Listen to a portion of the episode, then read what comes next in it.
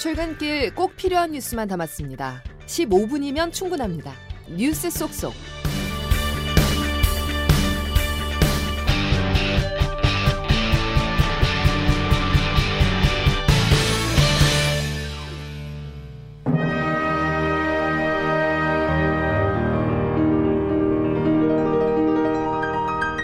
시계에다가 이런 몰카까지 들고 와서 이런 걸 했기 때문에 공작이죠. 또 선거를 앞둔 시점에 1년이 지나서 이렇게 이걸 터트리는 것 자체가 정치 공작이라고 봐야죠. 그러나 정치 공작이다라고 하는 게 중요한 게 아니고 앞으로는 이런 일이 발생 안 하게 조금 더 분명하게 선을 그어서 어, 이런 그 처신을 하는 게 중요하다는 말씀을 드리고 싶습니다.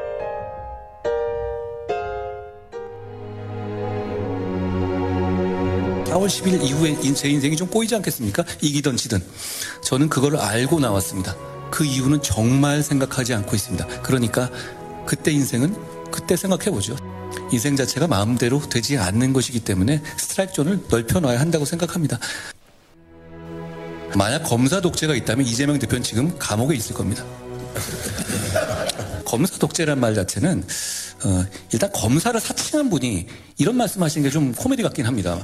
저런 정치를 해서는 안 된다고 생각합니다. 검사 독재요? 그렇게 검사 독재한다면 이재명 대표가 지금 길거리를 돌아다닐 수가 있겠습니까?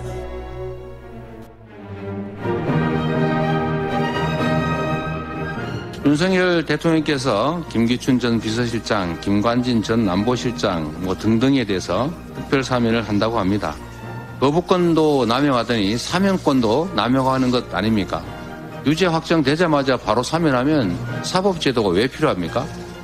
이런 걸 바로 군주 국가라고 합니다. 대한민국이 왕정 아닙니다. 여러분 안녕하십니까? 2월 8일 목요일 CBS 아침 뉴스 김은영입니다. 정치권 목소리 들어보셨는데요. 윤석열 대통령은 신년 특별대담에서 김건희 여사 명품 가방 수수 논란에 대해 앞으로는 국민들께서 걱정 안 하게 분명히 선을 그어 처신하겠다고 밝혔습니다. 민주당은 대통령의 사과는 없었다며 비판했습니다. 박정환 기자입니다. 윤석열 대통령은 KBS와의 신년대담에서 김건희 여사 명품 가방 수수 논란에 대한 입장을 처음으로 밝혔습니다. 재미교포 복사가 김 여사의 선친과의 인연을 앞세워 접근해 매정하게 끊지 못했다며 아쉬움을 전하면서 제2부속실 설치를 검토하고 있다고 했습니다. 아, 이런 제2부속실을 비롯한 그런 제도들은 지금 검토를 하고 있습니다. 앞으로는 선을 분명하게 국민들께서 하여튼 오해하거나 불안해 하시거나 걱정 끼치는 일이 없도록 그런 부분들은 분명하게 해야 될 것 같습니다. 다만 윤 대통령은 이 사안이 정치 공작이라는 점을 명확히 했습니다. 시계에다가 이런 몰카까지 들고 와서 선거를 앞둔 시점에 1년이 지나서 이렇게 이걸 터트리는 것 자체가 정치 공작이라고 봐야죠. 정치 공작이다라고 하는 게 중요한 게 아니고 에, 앞으로는 이런 일이 발생 안 하게 더불어민주당은 대통령의 사과는 없었다며 비판했습니다.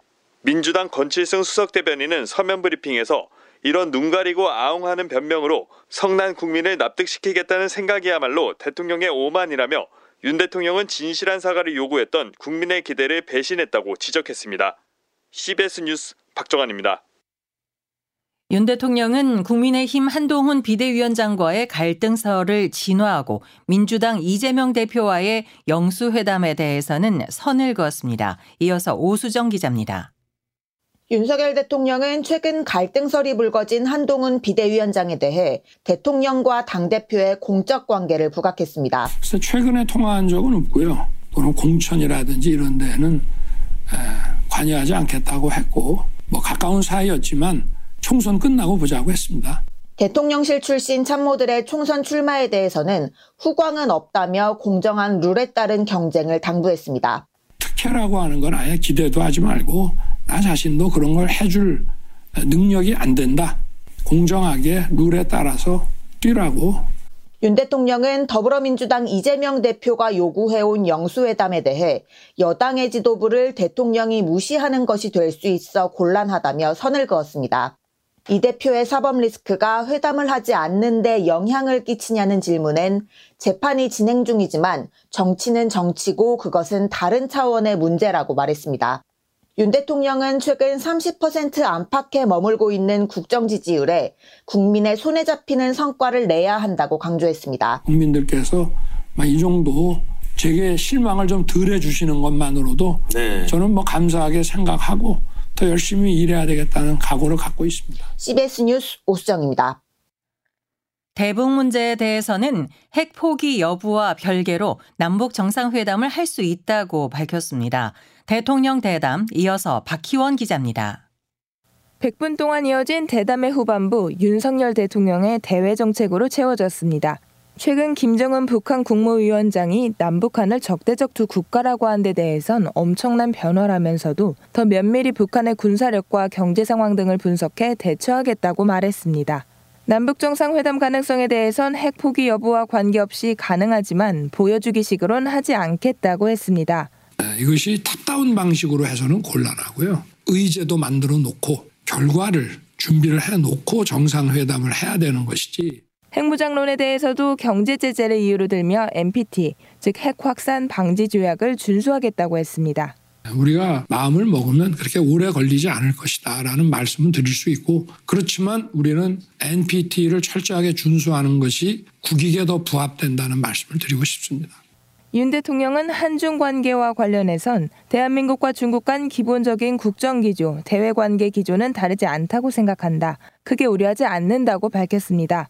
다만 시진핑 중국 국가주석의 연내 방한 가능성에 대해선 즉답을 하지 않았습니다. CBS 뉴스 박희원입니다. 국민의 건강과 생명을 지키기 위해 의사 인력 확대는 더 이상 늦출 수 없는 시대적 과제입니다. 대한민사협회 제41대 집행부는 총 사퇴할 것이며 즉각적인 총파업 절차에 돌입할 것입니다. 만약에 불법 집단 행동을 하게 된다면 의료법 그리고 관련법에 따라 가지고 단호한 조치.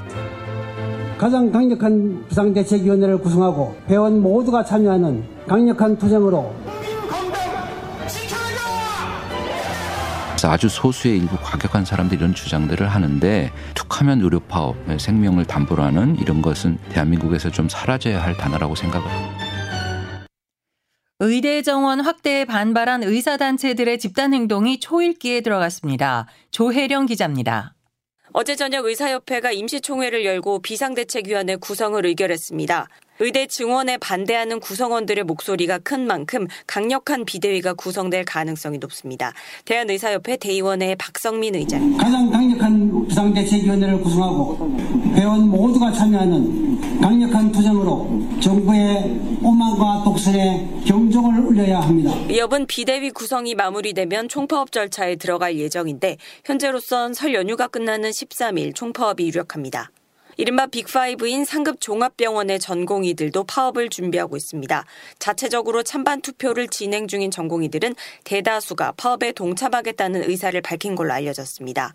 의사들의 파업 가능성이 커지면서 정부는 24시간 비상진료체제를 가동하는 한편 각 병원에 전공의 집단 사직서 수립 금지 명령을 내리는 등 강경하게 대응하고 있습니다. CBS 뉴스 조혜령입니다. 의대 증원에 술렁이는 곳 바로 입시 시장입니다. 학원가에는 직장인들의 문의까지 쇄도하고 있다는데요. 이어서 민소은 기자입니다. 어제 저녁 한 대형 입시학원이 개최한 의대 입시 설명회에 온라인에만 700명이 넘는 사람들이 몰려들었습니다. 어, 지금 뭐 갑자기 직장인들이 지금 현재 다시 공부를 해서 의대를 진학을 한다라든지 또 반수생이 늘고 있다라든지 정부가 2025학년도 입시부터 의대 입학 정원을 2,000명 늘리겠다고 발표하자 의대 입시에 도전하겠다는 이들이 급증한 겁니다. 종로학원 임성호 대표입니다. 의대 모집 정원 확대 발표로 뭐 평소보다 한 두 배 정도 문의가 많긴 합니다. 갑작스러운 정부의 발표에 가뜩이나 심각한 의대 쏠림 현상이 심화될까 우려하는 목소리도 나옵니다. 가톨릭대 성기선 교수입니다. 결국은 우리 사회의 브레인들이 해야 될 역할들이 다양한 영역에서 일어나지 못하고 편중되는 거죠. 직업 간의 불균등이 심해지는 거죠. 음. 격차가 벌어지고 자칫 기초과학 붕괴 등 각종 부작용이 일어나진 않도록 관련 대책을 꼼꼼히 준비해야 한다는 지적입니다. CBS 뉴스 민소은입니다. 자녀 입시 비리 등의 혐의로 재판에 넘겨진 조국 전 법무부 장관의 항소심 결과가 오늘 나옵니다. 임민정 기자의 보도입니다. 서울고등법원은 오늘 오후 자녀 입시비리 혐의 등으로 기소된 조국 전 법무부 장관 부부에 대한 선고 공판을 진행합니다. 조 전 장관은 자녀 입시비리와 청와대 민정수석으로 재직할 당시 유재수 전 부산시 경제부시장에 대한 감찰을 무마했다는 혐의를 받고 있습니다. 조 전 장관은 작년 2월 1심에서 징역 2년을 선고받은 직후 항소심에서 다투겠다고 밝혔습니다. 직권 남용 등에 대해서는 유죄 판결을 내렸습니다. 이 점에 대해서 항소하여 더욱더 성실하게 다툴 것입니다. 조 전 장관과 함께 재판에 넘겨진 부인 정경심 전 교수도 징역 1년을 선고받았습니다. 1심은 입시제도 공정성에 대한 사회적 신뢰를 심각하게 훼손했다는 점에서 죄책이 무겁다고 지적했습니다. 다만 증거인멸 염려나 도주 우려가 있다고 보기 어렵고 정 전 교수가 수감 중인 점을 고려해 법정 구속하지는 않았습니다. 반면 항소심에서도 조 전 장관의 유죄가 인정되고 징역형이 선고될 경우 법정 구속될 가능성이 크다는 관측도 나옵니다. 1심 당시 구속 상태였던 정 전 교수가 가석방으로 출소했다는 점도 변수로 작용할 수 있습니다. 항소심 결심 공판에서 검찰은 1심과 마찬가지로 조 전 장관에게 징역 5년과 벌금 1,200만 원을 구형했습니다. CBS 뉴스 임민정입니다. 이스라엘 총리가 팔레스타인 무장정파 하마스 측이 제안한 휴전 방안을 거부하며 전쟁 지속 의지를 다시 천명했습니다. 변희철 기자의 보도입니다.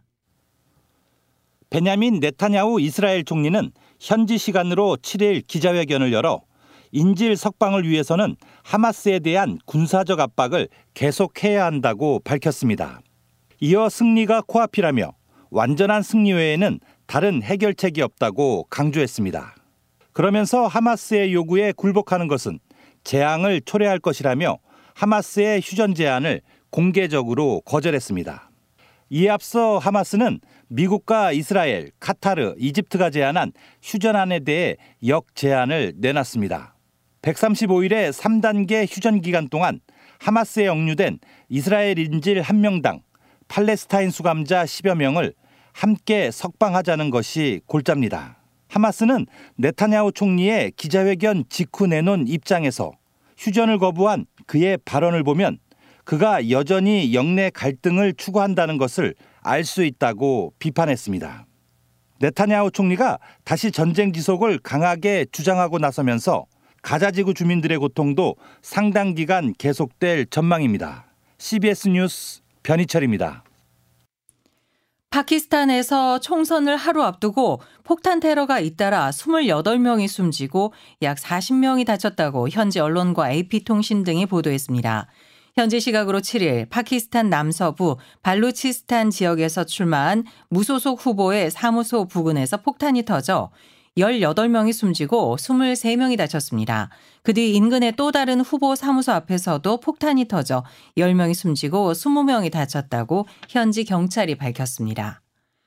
미국 뉴욕 증시의 대표적 지수 스탠더드 앤 푸어스 500 지수가 현지 시간 7일 장중 5천선 돌파를 눈앞에 두고 사상 최고치로 마감했습니다. 이날 뉴욕 증시에서 S&P 500 지수는 전장보다 0.82% 오른 4,995.05에 거래를 마쳐 지난 2일 이후 3거래일 만에 고점을 갱신했습니다. 다우존스 30 산업평균 지수도 전장보다 0.4% 오른 38,677.36의 거래를 마쳐 역시 3거래일 만에 직전 고점 기록을 갈아치웠습니다. 미국 재무부가 북한은 대량 살상 무기에 필요한 자금을 조달하기 위해 악의적인 사이버 활동과 정보기술 노동자의 파견을 계속하고 있다고 밝혔습니다. 재무부는 자금 세탁, 테러 자금 조달, 확산 금융에 대한 국가별 리스크 평가 보고서를 내고 러시아와 북한은 가장 위협적인 행위자라며 이같이 평가했습니다.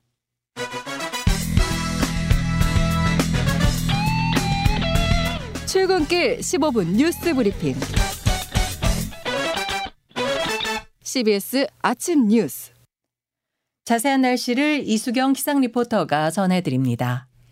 네, 설 연휴를 앞두고 오늘도 큰 추위는 없겠습니다. 다만 어제보다는 기온이 조금 떨어져서 현재 곳곳으로 영하권인데요. 파주가 영하 7도, 대전 영하 4도, 서울은 영하 3도 안팎의 차가운 날씨입니다. 한낮에는 영상의 기온을 되찾으면서 어제보다 기온이 높겠는데요. 서울과 대전의 낮 기온이 6도, 광주 8도, 대구 9도, 부산은 11도까지 예상돼 일교차가 크겠습니다. 오늘 전국이 대체로 맑다가 차차 구름이 많아지겠는데 있는데요. 오전까지 충청과 남부지방에는 안개가 짙은 곳이 많아서 교통 안전에 유의를 하시기 바랍니다. 이 밖에 오늘 경기 남부와 충청 등 일부 서쪽 지역을 중심으로 미세먼지 농도가 높아지는 곳이 많겠습니다. 설 연휴 기간 동안 예년 이맘때 늦겨울 날씨가 이어지겠는데요. 한파 수준의 추위는 나타나지 않겠습니다. 다만 설날인 10일에는 경기 남부와 충청, 호남 지방을 중심으로 비나 눈이 내릴 것으로 보이는데요. 제주도 지역도 연휴 셋째 첫째 날인 11일에 비나 눈이 내릴 것으로 예상됩니다. 지금까지 날씨를 전해드렸습니다. 이상으로 CBS 아침 뉴스를 마칩니다. 함께 해주셔서 감사합니다.